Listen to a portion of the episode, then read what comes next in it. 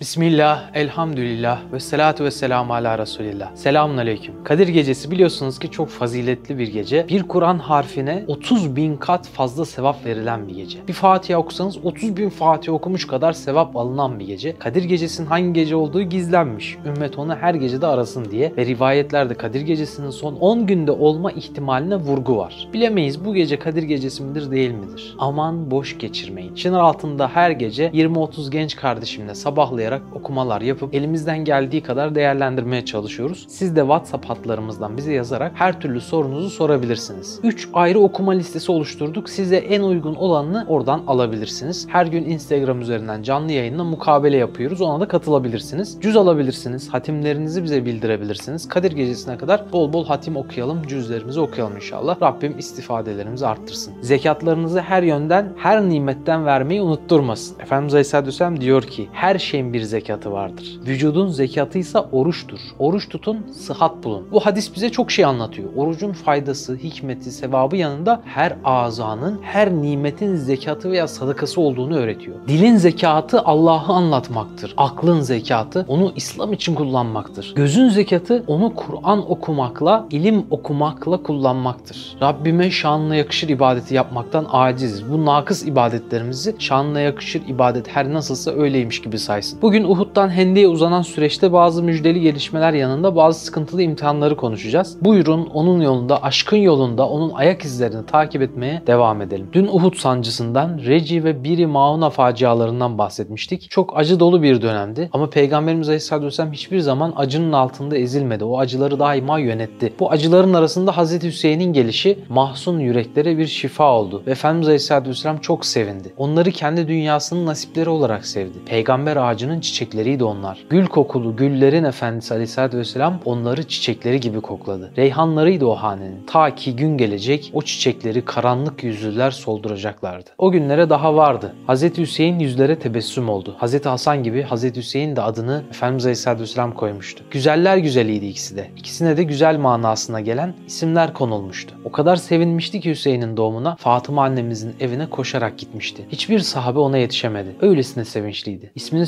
söyledikten sonra sağ kulağına ezan, sol kulağına kamet okudu. Adını üç kez tekrarladı. Doğumunun yedinci gününde yine sünnet olduğu üzere iki tane koçu akika olarak kestirdi. Saçlarından bir miktar bir tutam keserek onun ağırlığınca da gümüş sadaka olarak dağıttı. Bir diğer müjdeli gelişme Ümmü Seleme annemizin Efendimiz Aleyhisselatü Vesselam ile evliliği oldu. Ümmü Seleme'nin eşi Ebu Seleme gazvelerde yaralanmıştı. Vefatından önce Hazreti Ümmü Seleme duyduğuma göre cennetlik kocası ölen cennetlik bir kadın sonradan başka birisiyle evlenmezse muhakkak Allah onu cennette kocasıyla bir araya getirecektir. Aynı şekilde cennetlik karısı ölen sonradan başka birisiyle evlenmezse muhakkak Allah onu da cennette karısıyla bir araya getirecektir dedikten sonra şu teklifi yapmıştı. O halde gel seninle sözleşelim. Ne sen benden sonra evlen ne de ben senden sonra evleneyim. Fakat kocası Ebu Seleme bu teklifi kabul etmemiş ve sen benim sözümü dinle. Ben öldüğüm zaman sen evlen demişti. Sonra da şu duayı yapmıştı. Allah'ım Ümmü Seleme'ye benden sonra benden daha hayırlı, onu hor görmeyecek, incitmeyecek bir koca nasip et. Ümmü Seleme annemiz içinden geçirdi. Kocasından daha hayırlı bir insan olamazdı. Bu ne demekti anlayamamıştı. Ta ki kocası vefat edince Efendimiz Aleyhisselatü Vesselam Ümmü Seleme annemize talip olana kadar. O zaman anlamıştı kocasından daha hayırlı kimin olduğunu ve duası kabul olmuştu. Fakat bazı tereddütlerini Efendimiz Aleyhisselatü Vesselam'a bildirdi. Bu yaşlı, çocuklu haliyle ona yük olmaktan korkuyordu. Efendimiz Aleyhisselatü Vesselam Ümmü Seleme annemize onu rahatlatacak şeyler söylemişti. Annemiz de kabul etti ve hücre-i saadete girdi. Ümmü Seleme annemiz o evin en fazla hadis rivayet eden ikinci şahsıydı. Ayşe annemiz 2210, Ümmü Seleme annemiz 378 hadis rivayet etti. Efendimiz Aleyhisselatü Vesselam onun dirayetine çok güvendiği için defalarca onunla istişare etmiş ve onun dediğini yapmıştır. Ümmü Seleme annemiz tavrıyla Hudeybiye'de inşallah onu da ele alacağız ilerleyen zamanlarda. Binlerce sahabenin itibarını korumuş oldu. Hatta belki de İslam'ın seyrini değiştirdi. Yani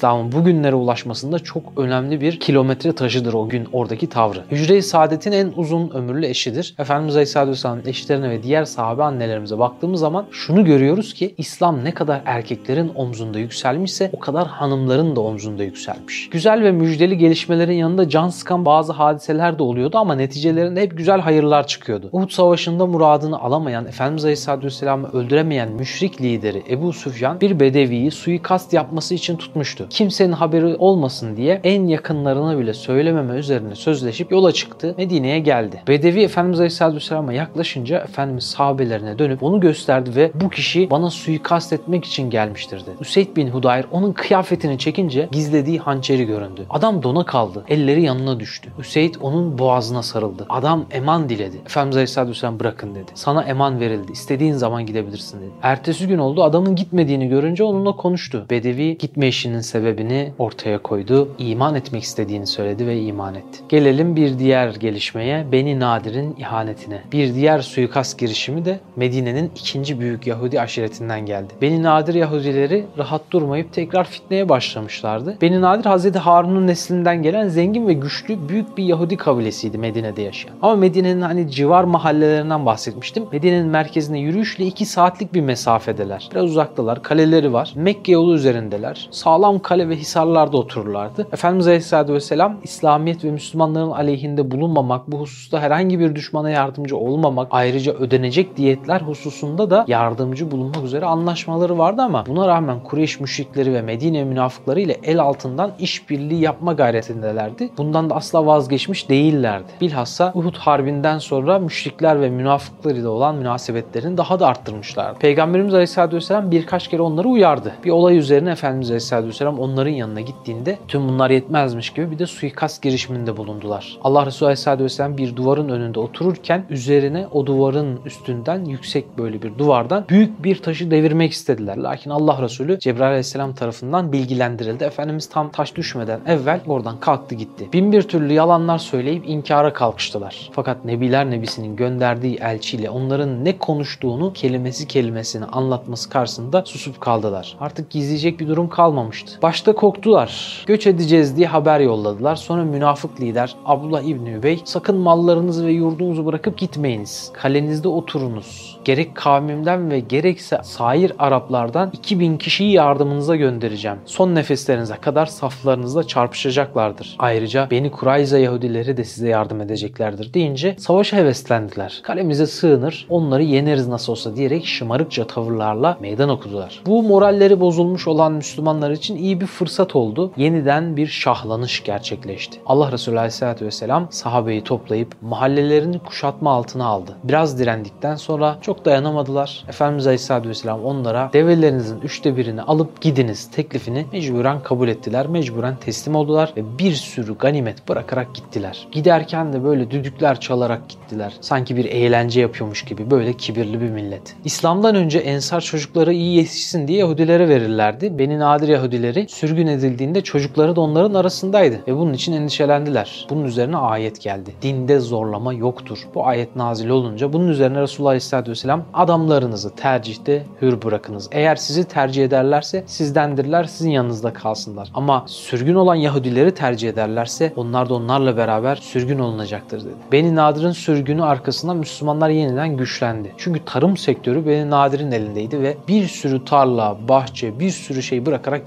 gitmişlerdi. Müslümanlar kendilerini arkalarından vuran bir fitneden daha kurtulmuş oldular. İçkinin haram kılınması da bu döneme denk gelmişti. Nebiler serveri Medine'ye geldiği zaman Müslümanlar arasında da içki içiliyor, kumar oynanıyordu. Peygamberimiz gelince ondan içkinin ve kumarın hükmünü sordular. O sırada Hazreti Ömer de Ya Rabbi içki hakkında bize açık ve kesin bir beyanda bulun diyerek dua ediyordu. Peygamberlik öncesinde de insanların birçoğu içkiye düşkündü. Bu yüzden içki hemen yasaklanmadı, aşama aşama yasaklandı. Hem vazgeçmek zaman alabilirdi hem tüm geçimini, ekonomisini onunla sağlayan bir kesim vardı sahabe içinde. İçki dört aşamada aslında haram kılındı. Bazı kişiler üç aşama gibi anlatır. Dört aşama olarak ilk şu ayeti de ekleyebiliriz. Birinci aşama Allah Mekke dönemindeyken Nahl suresinin 67. ayetiyle bunu Müslümanların gündemine soktu. Ayet şöyle, hurma ağaçlarının meyvelerinden ve üzümlerden hem içki hem de güzel bir rızık edinirsiniz. Elbette bunda aklını kullanan bir toplum için bir ibret vardır. Yani güzel şeylerle içkiyi bu şekilde ayırmış oldu. İkinci aşama Bakara suresinin 219. ayetiyle geldi. Sana içkiyi ve kumarı sorarlar. De ki onlarda hem büyük günah hem de insanlar için bazı zahiri yararlar vardır. Ama günahları yararlarından büyüktür. Yine sana Allah yolunda ne harcayacaklarını soruyorlar. De ki ihtiyaçtan arta kalanı. Allah size ayetlerini böyle açıklıyor ki düşünesiniz. Bu ayette içkinin de kumarın da günah olduğu söylenince Müslümanları birçoğu içkiden ve kumardan uzaklaştı. Fakat bazıları emir kesin değil diyerek devam etti. Ancak içki içenler arasında bu arada bazı nahoş durumlar meydana geldi. Hatta asaptan biri akşam namazını kıldırırken içkili olduğu için kıraati yanlış ve ters mana çıkacak şekilde karıştırdı. Hazreti Ömer tekrar Allah'ım içki hakkında bize açık ve kesin bir beyanda bulun diye dua etti. Çok geçmeden 3. aşama olan şu ayet-i kerime nazil oldu. Nisa suresinin 43. ayeti. Ey iman edenler! Sarhoş iken ne söylediğinizi bilinceye kadar namaza yaklaşmayın. Bu ana kadar Müslümanlar arasında da bir hayli içki içen vardı. Bunun üzerine Müslümanlar ya Resulallah biz namaz vakti yaklaşınca içki içmeyiz dediler. Peygamberimiz Aleyhisselatü Vesselam onlara cevap vermeyip sustu. Namaz kılınacağı zaman Resulullah Aleyhisselatü Vesselam'ın emriyle hiçbir sarhoş namaza yaklaşmasın diye nida edilirdi. Buna rağmen Müslümanın biri akşamleyin içki içip namaza geldi. Hazreti Ömer tekrar Allah'ım içki hakkında bize açık ve kesin bir beyanda bulun diye dua etti. O zaman da dördüncü aşama olarak şu ayeti kerime nazil oldu. Maide suresinin 90. ve 91. ayetleri. Bunlar artık nihai ayetlerdir. Ey iman edenler! Aklı örten içki ve benzeri şeyler, kumar, dikili taşlar ve fal okları ancak şeytan işi birer pisliktir. Onlardan kaçının ki kurtuluşa eresiniz. Şeytan içki ve kumarla ancak aranıza düşmanlık ve kin sokmak, Allah'ı anmaktan ve namazdan alıkoymak ister. Artık vazgeçiyor musunuz? Maide suresinin ilgili ayetleri nazil olması üzerine Peygamber Efendimiz Aleyhisselatü Vesselam'ın emriyle tellal haberiniz olsun ki içki haram kılınmıştır diyerek Medine sokaklarında nida etti. Bu emri duyan Müslümanlar evlerinde bulunan bütün içkileri derhal döktüler. Dökülen içkiler Medine sokaklarında sel gibi aktı. Bu sahabenin bir teslimiyetidir. Anında ittiba etmişlerdir. Günah ve haram meselesinde bir defa yaptıktan sonra bir şey olmaz gibi sözler şeytanın vesvesesidir. Mümin anında itaat ve ittiba eder. Gereğini yerine getirir. Emri duyan ve o sırada içki içenler dur bardaktakini bitireyim de öyle bırakayım demediler. Anında döktüler. Şarap satan tüccar sahabeler fıçı fıçı sermayelerini döktüler. Şarap için üzüm bağları olanlar bağ bozdular. Efendimiz Aleyhisselatü Vesselam içkiyle ilgili şunları söylemiştir. Muhakkak ki Allah içkiye, onu yapana, yapılan yere, onu içene, içirene, taşıyana, taşıtana, satana, satın alana, onun bedelini ve kazancını yiyene lanet etmiştir. Çoğu sarhoş edenin azı da haramdır. Her sarhoş edici şey içkidir ve her sarhoş edici içki haramdır. İçkiden uzak durunuz çünkü o her kötülüğün anahtarıdır. İçki bütün murdarlıkların, kötülüklerin anasıdır. Gelelim benim ustalık gazvesine. Hicretin 5. yılında Efendimiz Aleyhisselatü Vesselam'ın kurduğu istihbarat ağı oldukça genişlemişti. Her taraftan haberler geliyordu. Gelen haberlerden birisi de Üstalikoğullarının Medine'ye saldırmak için hazırlık yaptıklarıydı. Güçlü ve zengin bir kabileydiler. Efendimizin ve Müslümanların gücünün büyüyüp kendilerine ulaşacaklarını düşündüler ve onlardan evvel harekete geçmek istediler. Müreyseoğulları Medine'ye 160 kilometre uzaklığında bulunan bir yerdi. Orası kervanlarının geçip geldiği bir yer olduğu için de endişelenmişlerdi. Huza kabilesinden Benim Ustalık kabilesinin reisi Haris bin Ebi Dirar kabilesiyle birlikte etrafta sözünü geçirdiği birkaç Arap kabilesini daha bir araya toplayarak Medine'ye Müslümanların üzerine yürümeye hazırlanıyordu. Böyle bir hazırlığın olduğu haberi Medine'ye ulaştı. Efendimiz Aleyhisselatü Vesselam nasıl olsa melekler bana haber verir demedi. Esbaba teşebbüs etti. Esbaba teşebbüs bir nevi fiili duadır. Hazreti Büreyde'yi oraya gönderdi. O da onlara katılacakmış gibi yapıp niyetlerini, hazırlıklarını vesaire tüm bilgileri alıp Medine'ye geldi. Efendimiz'e haber verdi. Peygamber Efendimiz 700 kişiyle yerine Hazreti Zeyd bin Harise'yi vekil tayin ederek Medine'den hareket etti. İslam ordusunda 30 kadar at vardı. Ayrıca Ezvacı Tahirat'tan Hazreti Ayşe ile Ümmü Seleme validemiz de orduyu saadetle birlikte bulunuyorlardı. Gariptir ki münafıklar hiçbir gazaya bu gaza kadar ilgi göstermemişler. Birçoğu İslam ordusuna katılmıştı. Maksatları ganimetten istifade etmek ve fırsat kollayarak Müslümanlar arasında fitne fesat düşürmekti. Çünkü bu savaş diğerlerine nazaran hem biraz daha kolay gözüküyor hem de ganimet daha büyük görünüyordu. Münafık menfaati neredeyse orada yer alan, riski olan işlere bulaşmayan, bir yerde menfaat elde edecekse her kılığa girip o menfaati kendi lehine çevrene kadar gayret eden tiptir. Münafıklar Uhud'da bir risk gördükleri için yarı yolda dönmüşlerdi. Dertleri Allah Resulü'nü ve sahabeyi bir şekilde sıkıntıya sokmaktı. Fırsat da orada ellerine geçmişti. Müstalik oğulları gazvesinde gidilecek kabile zengindi ve elde edilecek ganimetlerinin çok olduğunu münafıklar biliyordu. Peki aklınıza gelebilir Peygamberimiz Aleyhisselatü Vesselam niye onları götürdü? O niye izin verdi? Allah Resulü Aleyhisselatü Vesselam bir nevi risk hesabı yaptı. İki kötü arasından daha az kötüyü tercih etmiş oldu. Münafıkların kendileriyle beraber gelmeleri de riskti. Medine'de kalmaları da. Ama Medine'de kalmaları daha büyük bir risk olduğu için, daha büyük bir kötülük olduğu için onların gelmesini tercih etti. Gözü önünde olacaklardı.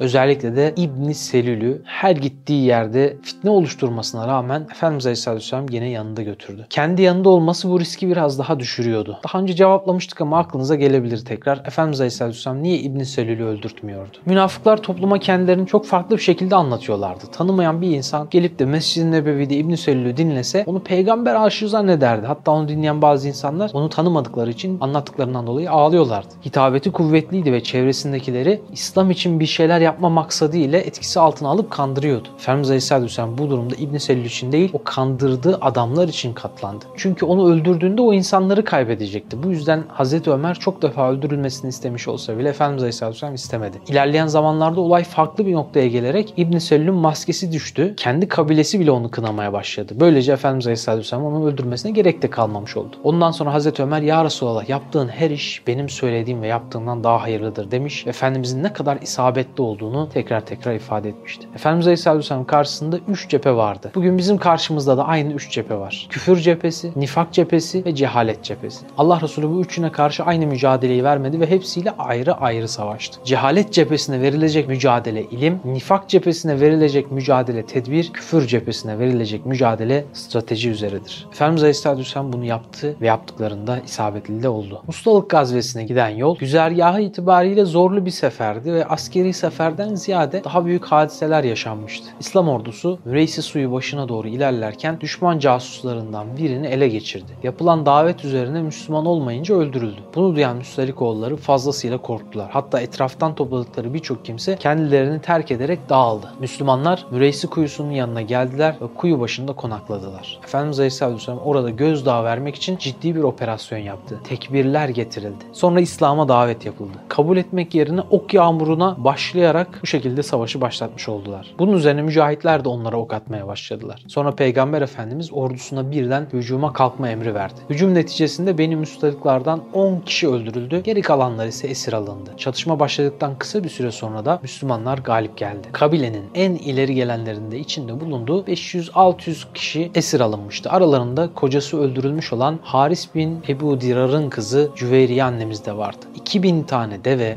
5000 tane koyunun da içinde bulunduğu bol miktarda ganimet elde edildi. Bu Müslümanların çok hoşuna gitmişti ama münafıkların başka oyunları da vardı. İbn Selül fitne çıkarmak için fırsat kolluyordu. Bu gazve sırasında iki tane fitne ateşi yakma imkanı buldu. Onlardan biri şöyle gerçekleşti. Müreysi zaferi kazanıldıktan sonra Peygamber Efendimiz mücahitlerle burada birkaç gün istirahat edip beklemeyi uygun bulmuşlardı. İşte bu bekleme esnasında Müreysi adı verilen su kuyusunun başında sırayla herkes suyunu çekiyordu. Muhacirlerden Hazreti Ömer'in Beni Gıfar'dan ücretle tuttuğu seyisi Cahcah bin Mesud ile Ensar'dan Sinan bin Vever arasında kuyudan su çekme sırasında kovaların birbirine karışması nedeniyle kavga çıktı. Hep de kavgalar su kuyularının başında çıkar ya. Cahcah yumruk ve tokatlarla Sinan'ın yüzünü gözünü kanlar içinde bıraktı. Sinan ise feryadı basıp yetişin ey Ensar neredesiniz diye bağırdı. Cahcah da korktu. Yetişin muhacirler neredesiniz diye seslendi. Feryatları duyan Ensar ile muhacirler derhal toplandılar ve karşı karşıya geldiler. Bir anda öfkeler hat safhaya çıktı. Kılıçlarını sıyırdılar. Az kalsın büyük bir fitne kopacaktı. Müslümanlar birbirlerine gireceklerdi. Ensar muhacir kardeşliği bir anda darbe aldı. İbni Selül fırsattan yararlanarak olayı kışkırtmaya ve karıştırmaya başladı. Allah Resulü Aleyhisselatü Vesselam haberdar olunca olaya müdahale etti. Yapılanın cahiliye kalıntısı olduğunu, onlara ait olmayan ya da Allah'ın onlara ikram ettiği bir şeyden dolayı üstünlük sağlamanın İslam dışı olduğunu belirtti. Irkçılığa çağıran bizden değildir. Irkçılık yolunda kavga veren bizden değildir. Irkçılık yolunda ölen bizden değildir dedi. Irkçılık sadece milletle sınırlı değil. İnsanın kimliğinde hangi şeyi üstünlük emaresi sayıyorsa o onun ırkçılığıdır. Bu bazen millet olur, bazen siyasi parti taraftarlı olur, bazen tuttuğu takımın ırkçısıdır insan. O takımlı olmayı üstünlük bilir. Bazen hemşehricilik onu üstün hissettirir. Bazen erkek olmayı üstünlük görür. Bunların hepsi kendi çapında bir ırkçılıktır. Bunların hepsi İslam'ın reddettiği hatalardır. Allah Resulü Aleyhisselatü Vesselam üstünlüğün sadece takvada olduğunu defalarca vurgulamıştır. Takva ise günahlardan kaçınmaktır. Takva Allah'tan korkmaktır. Takva kusurların tedavisine çalışmaktır. Sahabe kendi kavimlerini sevmenin ırkçılık olup olmadığını sorduğunda Efendimiz Aleyhisselatü Vesselam hayır cevabını verdi. Irkçılık odur ki senden olan birisi senden olmayan birisine zulüm ettiğinde sırf senden olduğu için onu görmemendir ve sırf senden olduğu için o zulme arka çıkmandır buyurmuştur. Bu tarz asabiyetlerin hepsinin ayağının altında olduğunu söylemiştir. Onun ayağının altında olanı başımıza koyduğumuzda başımızı da onun ayağının altına koymuş oluruz. Bugün ne yazık ki biz bu konuda ehli küfre fırsat veriyoruz. Efendimiz Aleyhisselatü Vesselam öğle vakti sahabeyi ayaklandırdı ve neredeyse 5-6 saat boyunca yürüttü. Bir yere gelince tamam dedi ve istirahate çekildiler. Herkes çok yorgundu ve uyudular. Kalktıklarında ırçılık noktasında kalplerinde hiçbir şey kalmamıştı. Bu da çok güzel bir yöntemdir. Allah Resulü bunu yapmakla eğer mümin boş kalırsa şeytanın oyuncağı olacağını gösterdi. Bunun için mümin kıyamet kopsa bile elindeki hurma fidanını dikme adına gayret içerisinde olmalı. Münafıkların lideri Abdullah İbni Übey İbni Selül, Ensar muhacir birbirlerine girdiklerinde hemen fırsat bilip kışkırtmaya çalışmış ama Efendimiz Aleyhisselatü Vesselam oraya gelip onları teskin edince arada lafları kaynamıştı. Ensar'ın yer yurt vererek muhacirlere fazla yüz verdiğini, muhacirlerin de bunların karşısında nankörlük ettiklerini dile getirmişti. Ey Ensar, ey muhacirler sayenizde kuvvet ve şöhrete nail olmuşlarken şimdi bize böylesine hakaretle muamele ediyorlar. Eğer Medine'ye dönerlerse aziz olanların yani Ensar'ı kastediyordu, zelil olanları yani muhacirleri kastediyordu. Sürüp Medine'den çıkaracağını söyledi ve insanları kışkırttı. Orada bulunan genç sahabe Hazreti Zeyd bin Erkam, Ablah bin Übey'in bu sözlerine karşı çıktı ve vallahi kavminin içinde zelil olan ancak sensin. Muhammed Aleyhisselatü Vesselam ise Allah tarafından aziz kılınmıştır dedi. Baş münafık ey kardeşimin oldu sus. Vallahi ben şaka yapmıştım dedi. Hazreti Zeyd susmadı. Abdullah bin Übey'den işittiklerini olduğu gibi gelip Peygamber Efendimiz Aleyhisselatü Vesselam'a haber verdi. Efendimizin rengi birden değişti. Tekrar tekrar sordu. Yanlış duymuş olamaz mısın diye. Bazı sahabeler onu kınadı. Zeyd vallahi bunu bu kulaklarımla duydum diyerek kulaklarını tuttu. Sonra Allah'a dua etti. Allah'ım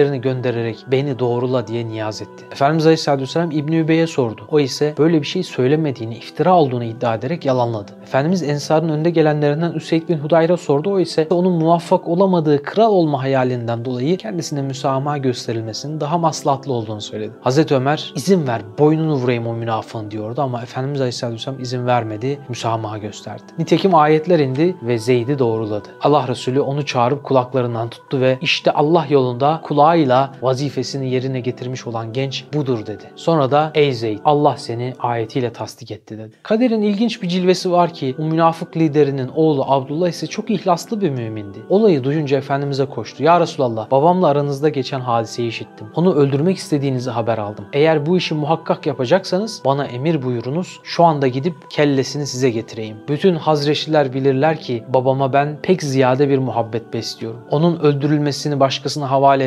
ederseniz ihtimal ki o adama karşı, o Müslümana karşı nefsimde bir düşmanlık meydana gelir ve bir kafire karşı bir mümini öldürerek cehenneme girmeye müstahak olurum diye konuştu. Efendimiz ona dua etti. Öldürmek niyetinin de olmadığını söyledi. Abla ise babasının devesine koştu ve yularını tutarak deveyi oturttu. Eğer gerçek izzetli olanın Allah Resulü olduğunu söylemezsen seni Medine'ye sokturmayacağım dedi. Münafık başı çok içerledi buna ama sağa sola baktı. Kınanmaktan korkarak ve zillete düşer bir vaziyette oğluna itaat etmeye mecbur kaldı. İsteksizce yemin etti en aziz olanın Allah Resulü olduğunu. İçine oturmuştu bu mesele. O yüzden intikamını almalıydı. İlk eline geçen fitne fırsatını değerlendirecekti. İfk fitnesi. Hangisi daha üzücü olurdu? Düşmanlarının sana iftira atması mı? Dostlarının buna inanması mı? Derler ki Hallacı Mansur idam edilecekken herkes onu taşlıyormuş. Bir tek dostu ona gül atmış. Gönül ehli bir başkadır. Dostuna bir bakmış ve demiş ki düşmanlarımın attığı taşlardan değil, dostumun attığı gülün dikeninden incindim. O dostu belki mahalle baskısından çekindi. Belki taşlanmaktan korktu. Dostunu savunmak yerine neden savunmadın, hakkımdaki iftiraları neden yalanlamadın ithamına maruz kalmamak için vicdanını rahatlatmak adına attı belki de o gülü. Sadece o değil, her Müslüman bir başka Müslüman aleyhinde bir itham veya bir yalan duyduğunda bu apaçık bir iftiradır demesi gerekmez midir? Zaten ayet de böyle demiyor mu? Müminler bunu işittikleri zaman bu apaçık bir iftiradır demeleri gerekmez miydi diyor Nur suresi 12. ayetinde. İlk hadisesini tahlil ederken sizden ricam film izler gibi değil. Birebir nefsimize ders çıkararak dinleyelim. En sonunda da ey nefsim bundan böyle kimsenin aleyhinde bulunma. Yoksa hüsrana uğrarsın diyerek dersimizi alalım inşallah. Zira ifk hadisesi üzerine inen ayetler bize öğretiyor ki gıybet ateşin odunu yiyip bitirdiği gibi sevaplarımızı yok ediyor. Başkasının aleyhinde her konuşmamız doğru şeyler söylüyorsak gıybet, yalan şeyler söylüyorsak hem gıybet hem iftira iki katlı çirkin ve büyük günahtır. Ahirette gıybet ehline ve iftira ehline verilecek dehşetli azaplardan hadislerde haber veriliyor. Bu azaplardan kendimizi korumak için gelin ifk hadisesinin mektebine girip dersimizi alalım. İfk hadisesi aslında münafıkların hikayesidir. Her fırsatta Müslümanları birbirine düşürmekte usta olan münafıkların bugün de aynı sistemde çalıştığını biraz dikkat etseniz çevrenizde rahatlıkla görebilirsiniz. Allah'tan basiret ve feraset istemek ve ne olursa olsun muhabbet iklimini terk etmemek, muhabbet fedaisi olmaya azmetmek bu yoldaki en önemli azıklarımızdan olmalı. Benim ustalık gazvesine Efendimiz Aleyhisselatü Vesselam ashabıyla çıkarken sünneti olduğu üzere hanımlarından birini götürecekti. Yani Hazreti Ayşe'yi. Seferden dönerken ordu bir yerde konaklamıştı. Hicab ayetleri inmiş olduğu için peygamberimizin eşleri perde arkasından görünmeyecekleri bir şekilde taşınıyorlardı. Ayşe anamız hacet gidermek için kervandan uzaklaştı. Döndüğünde gerdanlığını düşürdüğünü fark etti. Manevi bir değeri vardı o kolyenin. Annesi Ümmü Ruman düğününde takmıştı. Geri dönüp onu ararken onun yokluğunu fark etmeyen kervan onsuz ilerledi. Hz. Ayşe gerdanlığını bulup geri döndüğünde kervanın gittiğine hayret etti. Kendi ifadesiyle ben öyle zannetmiştim ki sefere iştirak etmiş olanlar bir ay bekleseler dahi benim devemi ben Hevdeş'te bulunmadıkça sevk etmezler. Hevdeş develerin üstüne konulan perdeli bir kabindir. Hz. Ayşe'nin indiğini görmeyen hizmetçiler onun olmadığını fark etmemişler çünkü o sıralar çok zayıf, küçük ve hafifti. Kendisi şu şekilde anlatıyor. Gerdandığımı ordu ayrılıp gittikten sonra buldum. Hemen dönüp ordugaha geldim. Fakat onlardan kimseyi bulamadım. Hepsi çekip gitmiş. Ben de oradan evvelce bulunduğum yere geldim. Çarşafıma bürünüp yanımın üzerine uzandım. Hevdeş'te beni bulamayınca aramak için yanıma gelirler sandım. O sırada gözlerime uyku bürüdü. Uyumuş kalmışım. O zamanların bir adeti vardı. Bir kişi kervanın gerisinde mal, eşya kalmış mı, kervandan geri kalan var mı diye ordunun arkasından gelirdi. Bu vazife Safvan bin Muattal'daydı. Safvan yatan birini görünce duyacağı kadar yaklaşıp inna lillah Allah'tan geldik ve yine ona döneceğiz diye yüksek sesle destur verdi. Hazreti Ayşe hemen kalktı. Safvan onu bineğine bindirip kendi yollarından tutarak Medine'ye götürdü. Bu her zaman olabilen ve kimsenin yadırgamayacağı sıradan normal yaşanan bir hadiseydi. Ta ki münafıklar dillerindeki zehri akıtana kadar. Bilirsiniz nifak ehlinin böyle bir yönü vardır. Kelimeleri öyle bir seçer ki her hadiseyi öyle bir evirip çevirip bin dereden su getirir öyle bir hale sokar ki algıları bozar. Münafığın en temel amacı budur. Algıya oynar. Yoksa eğer Müslümanların algısını bozamasaydı münafığın hiçbir gücü olmazdı. Kamuoyunu kirletir, çamur atar ta ki izi kalsın. Nifak ara açmak demektir. Münafık ara açandır. Ara açan yara açandır. Nice aile facialarına, nice dostlukların bitmesine, nice akrabalık ilişkilerinin kopmasına, nice İslam aleminin hizmetine ve hatta hayatına kast edecek olaylara hep bu nifak hareketleri sebep olmuştur. Temel amacı linç ettirmek olan münafıkların özelliği gölgede çalışmaktır. İnsanları galeyana getirmek ve bir anlık öfkeyle nice hataları sürüklemektir. O gün de öyleydi. Gölgede fızıldaşıyorlardı. Bu sefer amaçları sadece bir yuvayı yıkmak değil, onun üzerinden tüm İslam toplumunu sarsmak, zayıflatmak, belki soğukluk verip dayanışmalarını, tesanütlerini kırmaktı. Peygamberin pak, temiz, iffet abidesi hanımına iftira attılar ve bunu müminler arasında yaydılar. Nice mescit ehli sahabe bu konuşulanlara kulak kabarttı. Hatta içlerinden bazıları bunun yayılmasına rol aldı. Evet dostlar nasıl ki koronavirüsü yayılmasın diye maske takıyoruz. Bize bir fitne ulaştığında birinin aleyhinde bir söz bize geldiğinde Allah'a sığınmalı ve ağzımızı maskeyle örtercesine kapayarak o mikrobun yayılmasına engel olmalıyız. Zira siz bu sözlere hiç inanmasanız dahi onu sağda solda konuşarak o yalan mikrobunun yayılmasına, o nifak mikrobunun, o fitne mikrobunun yayılmasına sebep olan taşıyıcılar gibi fitneyi yaymış oluyorsunuz. Vebali nedir? Vebali tarif edemeyeceğim kadar büyüktür. Hele ki söz konusu Hz. Ayşe gibi pak, temiz bir insansa. Hz. Ayşe Medine'ye vardıktan sonra bir ay kadar olaylardan habersiz hasta yatıyordu. Humma'ya yakalanmıştı. İyileştikten sonra bir kadının oğluna lanet ettiğini duydu. Oğlu Bedir Savaşı'na katılmış sahabeler arasında şerefli bir zat olan Mistah bin Üsase'ydi. Annesinin lanet okumasına hayret eden Hz. Ayşe nedenini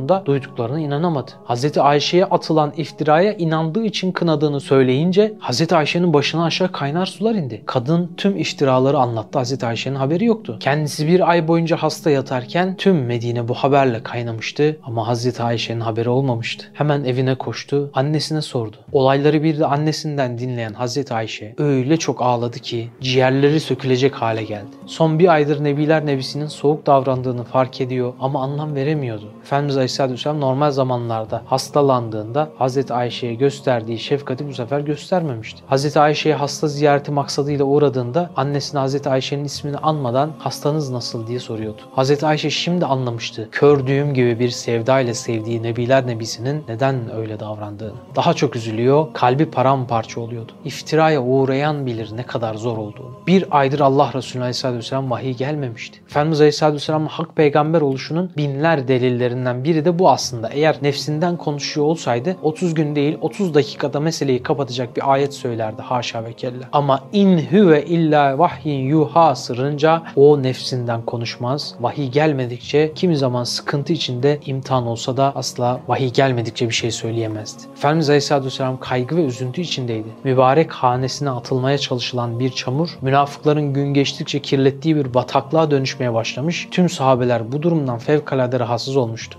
Fitne ateşini münafıkların başı Abdullah bin Übey yakmıştı. Şekerin içindeki tuz tanesi gibi kendini gizlemiş ama kulakları fısıldadığı iftiralar müminler arasında ağızdan ağza yayılmıştı. Duyan bazı kimseler doğru mu değil mi tahkik etmeksizin, doğrulamaksızın inanıyordu. Halbuki Hucurat suresi uyarmamış mıydı? Ey inananlar! Eğer yoldan çıkmışın biri size bir haber getirirse onun iç yüzünü araştırın. Yoksa bilmeden bir millete fenalık edersiniz de sonra ettiğinize pişman olursunuz. Evet, herkes fıtratını ortaya koyar. Akrep, fıtrat, akrep fıtratlılar da zehir akıtmaya devam edeceklerdi. Fakat müminlerin kendilerini o iftiralara karşı korumaları gerekmez miydi? Münafıkların sevdiği dumanlı hava oluşmuş ve masum annemize olmadık ithamlarla en karanlık günleri yaşatmışlardı. Efendimiz Aleyhisselatü Vesselam sahabelerle istişare etti. Hazreti Ömer söze girdi. Ya Resulallah haşa bu büyük bir bühtan ve iftiradır. Kesinlikle biliyorum ki bu münafıkların yalanlarından birisidir. Allahu Teala bedeninize sinek kondurmaktan sizi koruyor. Bedenini böyle pisliklere konan sineklerden bile muhafaza eden, onları bedenine yaklaştırmayan Allah nasıl oluyor da aileni böyle kötülüklere bulaşmaktan korumaz? İşte Hazreti Ömer hikmet abidesi.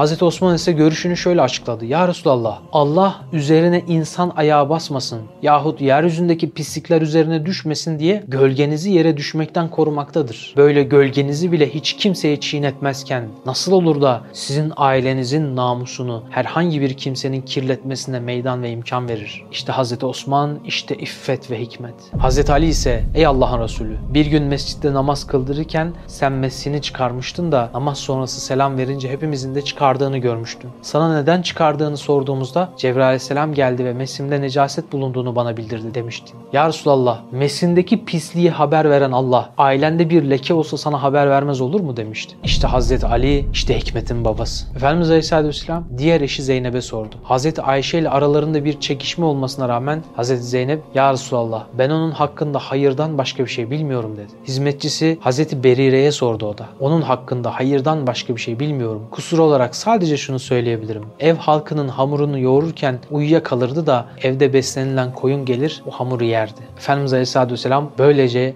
yanına geldi kalbi kırık Ayşe'sinin. Eğer dedi böyle bir hata işlememişsen Allah seni temize çıkaracaktır. Fakat böyle bir hata işlemişsen ya Ayşe tövbe et. Allah tövbeleri kabul edendir. Efendimiz Aleyhisselatü Vesselam yine naifti, kibardı. Başkalarının yaptığı gibi her şeyi kırıp dökmüyordu. Yine Ayşe'sinin ahiretini düşünüyordu. Ayşe anamız ise çaresiz, kimsesiz, savunmasız hissediyordu. Tüm masumiyetine rağmen en güvendiği, en sevdiği, asla ihanet etmeyi aklının ucundan dahi geçirmeyeceği Nebiler Nebisi'nden duyduğu bu sözler onu daha çok üzüyordu. Artık gözyaşı kalmamış, gözünden kan gelmişti. Cevap vermeleri için anne babasına baktı. Onlar da sessiz kalınca vallahi dedi ben anladım ki siz halkın yaptığı dedikoduyu işitmişsiniz. Hatta onlara inanmış gibisiniz. Ben söylenen kötülüklerden uzak olduğumu söylesem ki Allah biliyor ki doğrusu budur. Bana inanamayacaksınız. Aksini söyleseydim inanırdınız. Ki Allah biliyor böyle bir kötülükten uzağım. Vallahi ben Hz. Yakup'un oğulları ile olan misalinden başka getirecek misal bulamıyorum. Nitekim o demişti. Artık bana düşen güzelce sabretmektir. Anlattığınız şeyler karşısında bana yardım edecek olan ise ancak Allah'tır dedi. Bir süre sonra Resulullah Aleyhisselatü Vesselam'ı vahyin ağırlığı ve şiddetinden terlemek gibi vahiy alametleri bürüdü. Nitekim vahiy sırasında kış günleri bile kendisinden inci tanesi gibi terler dökülürdü. Resulullah Aleyhisselatü Vesselam'ın üzerine elbisesi örtüldü. Başının altına da deriden bir yastık konuldu. Hazreti Ayşe diyor ki vallahi ben ne korktum ne de aldırış ettim. Çünkü o fenalıktan uzak olduğumu ve Allahü Teala'nın bana zulmetmeyeceğini biliyordum. Vahiy hali Resulü Kibriya Efendimizin üzerinden kalkınca sevincinden Efendimiz gülüyordu. Hazreti Ayşe'ye müjde ey Ayşe Yüce Allah seni kesin olarak tebrik etti. Yapılan iftiradan beri ve uzak kıldı. Hazreti Ayşe Allah'a hamd etti. Allah ayetleriyle onun tertemiz olduğunu bildirmişti. Ayetlerin bazıları şöyleydi. O iftirayı işittiğinizde mümin erkeklerin ve mümin kadınların kendileri hakkında hayır düşündükleri gibi mümin kardeşleri hakkında da hayır düşünerek bu apaçık bir iftiradır demeleri gerekmez miydi? Bu iftirayı ispat etmek için dört şahit getirmeli değiller miydi? Madem şahit getirmediler o halde Allah katında onlar yalancıların ta kendileridir. Eğer dünyada ve ahirette Allah'ın lütuf ve rahmeti üzerinizde olmasaydı içine daldığınız şey yüzünden size pek büyük bir azap dokunurdu. O zaman siz o iftirayı dilden dile naklediyor ve hakkında bilginiz olmayan şeyi ağzınıza alıp söylüyor. Bunu da basit bir iş sayıyordunuz. Halbuki o Allah katında pek büyük bir günahtır. Onu işittiğinizde bunu söylemek bize yakışmaz. Haşa bu büyük bir iftiradır demeniz gerekmez miydi? İman edenler hakkında çirkin söz ve hareketlerin yayılmasından hoşlananlar için dünyada da ahirette de pek acı bir azap vardır. Allah her şeyi bilir, siz ise bilmezsiniz. Efendimiz Aleyhisselatü Vesselam'ın buradaki duruşu aslında bizler için çok önemlidir. Gerekli araştırmayı, soruşturmayı yapması ve birilerinin dolduruşuyla hareket etmemesi, bilhassa laf taşıyanların dolduruşuna gelmemesi, sabretmesi ve kırıcı olmaması çok muhteşem bir duruştur. Zaten fitnelerin en kötü öğesi laf taşıyıcılar yani kovucular olduğu için hadislerinde bu ahlakı çok kötülemiş ve ahiretteki azabından haber vermiştir. Bugünlük burada noktalayalım isterseniz. Aşkın yolundaki serüvenimize yarın kaldığımız yerden devam edelim inşallah. Allah'a emanet olun. Osman Sungur Yeke'nin yeni çıkan Hadi İnşallah kitabını Nüve Pazar, DNR ve kitapyurdu.com'dan satın alabilirsiniz.